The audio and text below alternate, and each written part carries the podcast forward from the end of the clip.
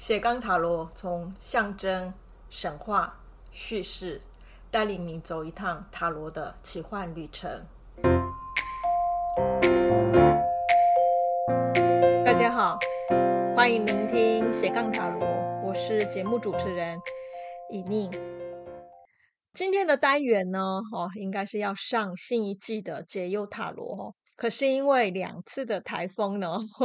我的那个录音计划哈有有了一点点的变动，哦，所以今天就是当做是进入新一季之前的一个中间的特辑哦哦，在这个特辑内容呢，就是想要帮大家回答好。在过去，我在教学当中，很多人在学习塔罗的过程有的一些疑惑哦，尤其是哦塔罗牌最主要有问题的时候，应该就是占卜应用的时候哦。那我现在买书来看一些每张图的内容的时候，其实都还好，对不对？哎，觉得有趣哦，然后也不知道。这些图哦的问题在哪里？可是真的拿来占卜应用之后，就发现，哎，我怎么过去学的那些东西哈，实际解牌上好像似乎没有什么连接哈。所以大部分学员在学习的时候会问的问题范围哈，我觉得集中在就是占卜应用的这个阶段。好，那占卜应用当然一定要常练习嘛，我们才会进步哈。所以我也会鼓励哦学员呢，就是要。帮身边的人哦，常常去练习，哈帮他们解牌哦，或者是在帮自己解牌。那帮他人解牌跟帮自己解牌，他所累积的经验是不太一样的。哦，呃，帮他人解牌是去练习，哦，从他人给予的并不是充足的一种讯息当中，哦，我如何能够把塔罗抽牌出现的这些图像，跟我对。生命情境的一种想象，做一个连接，然后同时能够回应今天来问问题的人这个人的问题哈。所以帮他人解牌真的并不容易哈，因为呃，他人不管他是我很熟悉的，还是并不太熟的人哈，我们不可能对他的事情有全然的理解啊，我们只能有部分的理解的情形下，如果对方又没有给予一些很详细的线索的话。这个图像自己的连接的想象空间并没有哦那么的多哈，所以很多时候我们必须要能够哦透过自己的生命经验哦去找到解牌的线索哈，这个是为他人解牌的时候，我觉得他会困难的地方哈。那难道为自己解牌就不困难吗？其实我觉得也未必哦。虽然哦为自己占卜解牌不会有。我不太知道发生了什么的这个状况，哈，因为毕竟是我自己的事情嘛。那每一件事情发生的细节，我当然会知道。那如果这样的话，为自己占卜解牌，哈，我觉得会有的最大的困境，并不是我们不清楚那个事件的细节，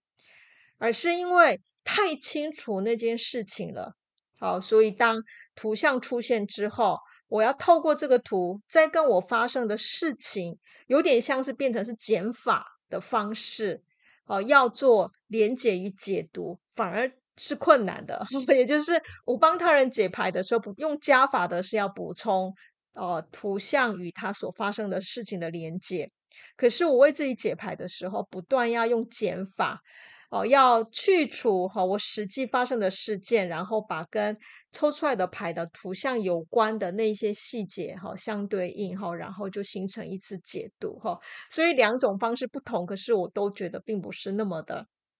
容易哈，都需要长时间的练习哈，我觉得才能熟练。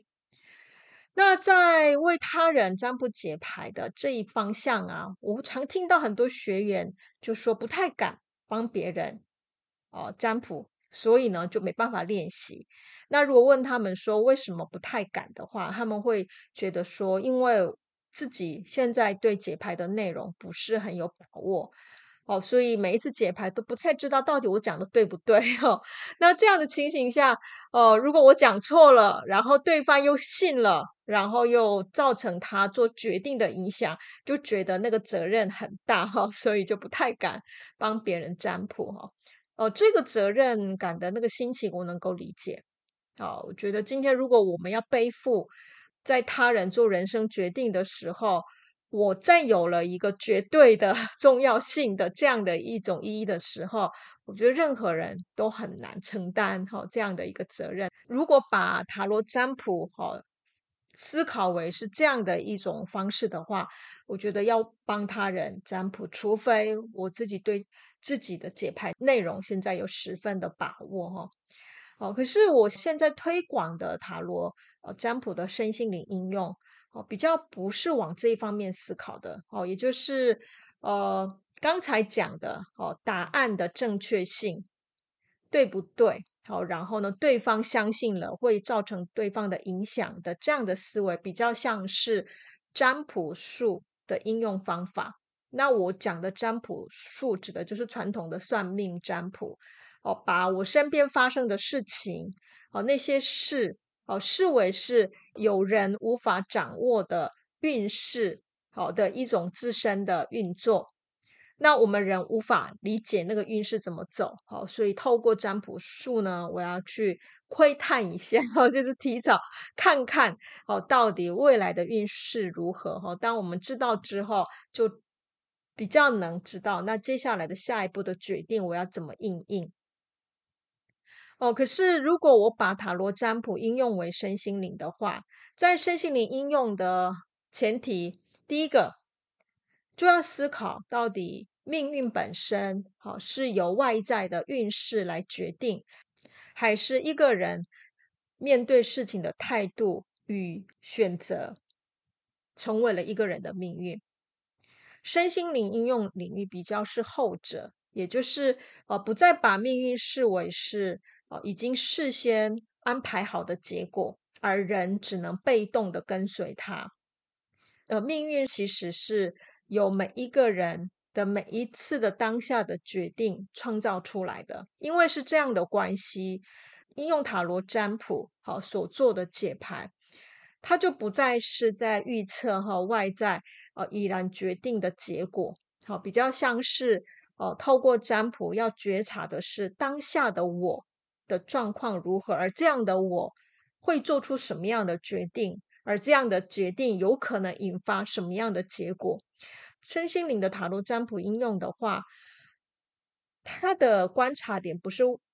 外在的事情，也不是这件事情的未来，好，会回到这件事情的当下这一刻，而在事情里面的。这个人，哦，也就是在应对事情的那个人的他的状态，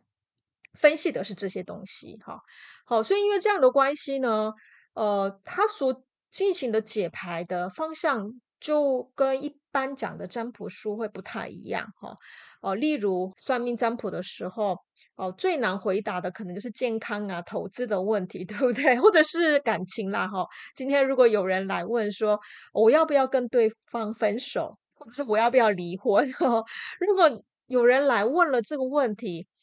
我到底要怎么回答？可能求问者讲了很多他的心酸的故事，不合理的一种婚姻状况或感情状况。哦，如果从我的对人的同理来讲，就心里想说，哦，这种感情分了就好了，干嘛要那么受苦？可是毕竟我不是对方嘛，对不对？哈，那每个人都要自己去面对自己的人生的时候，似乎不是要由我来决定。可是现在对方问了，我要不要离婚？好，我要不要分手？那到底要怎么办？好，抽了塔罗牌之后呢，我要怎么回答他？就会很为难嘛，哈，因为这个答案决定了对方有可能他会怎么做的一个抉择，哈。可是如果把它放回哈神仙灵的塔罗占卜应用的话，其实是问问题的本身就已经在调整求问者他思考事情的一个方式。今天如果求问者来找我们，哈，他就想要问说，呃，我我到底要不要跟对方分手？我要不要离婚的话？你可以跟对方解释，好，今天我所应用的塔罗占卜呢，好，它不是要预测这些未来的事件，比较会想要帮助你看到现在你的感情问题，哦，最主要好的它产生的它的障碍是什么，然后，呃，你在这个现在所发生的问题当中，好，你的。应对方式、你的决定或你的身心状况，到底会对你的未来的感情发展会有什么影响？会帮忙看到这些东西，所以不是在问要不要分手或要不要离婚。哈，那分手跟离婚其实每个人都可以呃做的决定，只是在做决定之之前，我们每一个人是否能够充分的思考过我面对的问题要怎么解决？那塔罗占卜比较会帮助的是在思考这件事情上。所以这种分手问题呢，可以直接把问题改成是目前我所遇到的感情状况，到底要怎么样才能去解决，或者是为什么我会遇到这种问题啊，或者是哦现在遇到的问题继续发展，它会怎么样发展下去等等。所以在身心灵应应用上，占卜的问题。哦，他比较像是要觉察自己的问题，哈，他并不是直接哦想要预测哦，我现在遇到的困难到底会怎么发展，或会有什么样的结果？好，那如果是这样的话，一旦问题改变了，哦，其实那个负责任的那一个人，其实就不会再解牌者，因为如果解牌，他只是在分析目前的状况，那在这个状况下。到底求问的人要做什么样的一种决定，还是在于求问者身上？如果是这样的话，呃，大家是不是比较能够为他人占卜解牌呢？好，因为占卜解牌已经不是用呃解牌者的能力要能够预测未来发展的方向，而我们能做的就是透过占卜解牌，好，帮求问者去看到现在当下。的这一件事情跟这个事情中的人到底怎么了？好，然后帮助求问者能够回到自身去思考、觉察，然后最后为自己做出好一个对他来讲他认为最好的或最适当的一个决定。那当然，我觉得解牌的时候，我们如何要帮助求问的人去转换他对塔罗占卜的期待，而告诉他我们能够做的是什么？我觉得这之间需要一点说明。但是透过这样的说明之后，其实绝大部分的求问者他并不会拒绝塔罗占卜，反而会更喜欢我们告诉他们的那样的方法。我想主要的原因是，虽然我们遇到困难的时候，很想要呃抓住任何的可以帮助我们的方法来呃快速的解决问题，可是，在另外一个层次上，其实我们也不想要把自己的呃问题交由他人来决定，因为这个时候总觉得哦、我就不是有那一种。独立自主的人，然后好像也没有为自己负责任的感觉，哈，所以虽然我心急了，或者是哦，因为我对遇到的困难不知道怎么办，而问了身边的好会占卜的朋友，或者是哦，我去问了其他的就是可占卜解牌的人，可是如果现在对方告诉我说，我可以帮你分析一下，哈，现在遇到你这个状况的时候的各种哦情境的模式，哦，可是最后到底什么样的决定是最好的，还是要由你来好去做出好为自己的选择。哦，如果有人会告诉我这件事情的话，我反而觉得对方把决定权放回我身上，我会觉得自己开始成为一个有力量的人，而不是呃完全无能为力。哦，通常我们会去哦，想要问占卜解牌的时候，其实最不想要的感觉就是我已经到达了无能为力，而只能听从他人的这样的一个感受。其实这种感受也并不是呃我们现在人会想要的哈。所以在这样的情形下，呃，以我的状况了哈，如果身边有人想要问一些塔罗占卜，而我给他了说明。我告诉他，哦，我用的占卜方法比较能够帮助你的是什么的时候，哎，其实反而大家比较欢迎我告诉他的这样方法，然后会充分的跟我进行一些对话。所以用身心灵的解牌方式之后，对方就会比较容易进入对话模式，啊，不是只是把一个问题丢丢出来说，诶，我要不要分手而已，而是，呃，会讲出很多哈，目前他会有这样的思考的很多的。好状况跟原因，然后跟我进行对话，甚至我还可以把它带入哦，透过抽出来的图像进行一次讨论。好，那这样的一个情形下，塔罗占卜其实就变成不是由占卜师的一言堂说了算话哦，而是变成是双方哈一起对话，然后我们占卜师变成是一个配角，然后求问者是主角。好，所以我们我们就是一个把塔罗图像帮忙翻译的那个人。好，因为求问者看不懂嘛，哈。翻译完之后，求问者哦将会把它调整为是能够跟自己的实际的状况更符合、更深的理解的一种情境当中，然后会帮助他好做后续他要怎么做的一些呃决定哈。那有关其他的哈，一般在占卜的时候会遇到的林林总总的好 Q&A 哈哦，其实，在斜杠塔罗的分类里面哈，那有。呃，就是塔罗外传，那这个外传全部都是在谈哈，大大概学习的时候、应用的时候，普遍会遇到的问题哈。所以听众们，你如果说没有听过，那可以回去哦去找相关的内容哈，去找到或许是你现在感到疑惑的部分。呃，YouTube 上啊，目前所有的呃 Podcast 的内容都有上架，好，然后哦有关这个斜杠外传的内容呢，我把它分类。好，分在塔罗 Q&A，好，所以你去找去塔罗的奇幻旅程 YouTube 上去找，就会找到塔罗 Q&A，好，你在那里面可以找到呃很多林林总总的，就是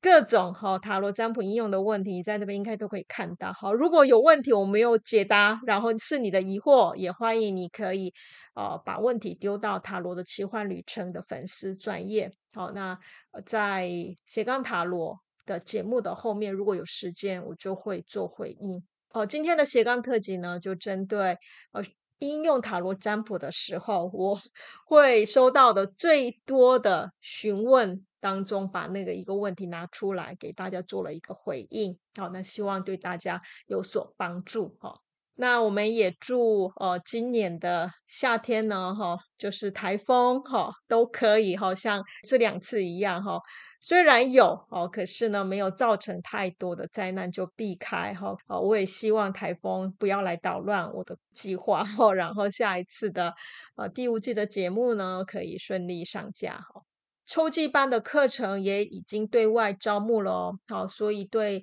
呃学习塔罗身心灵课程的学员呢，哈，请参考有分呃就是入门的塔罗象征入门课，然后想要学习解牌的有塔罗叙事解牌课程，然后如果你已经会了基础的三张解牌，然后想要再进一步的应用为是塔罗咨询的深度解读的话，呃，也有。哦，周末的工作坊，好，就是塔罗叙事的进阶工作坊，好，有这三种课程可以选择，哈，所以啊，也欢迎大家可以到塔罗的奇幻旅程粉丝专业。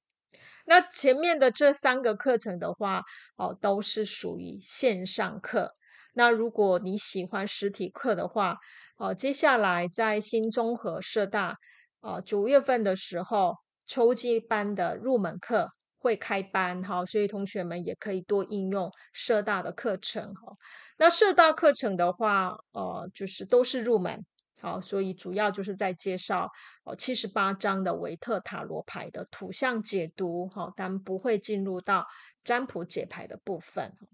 那希望在之后的呃塔罗的奇幻旅程的系列课程当中，可以跟听众朋友们哈，在课程里面做深入的讨论哈。那谢谢大家，我们下一次再见喽，拜拜。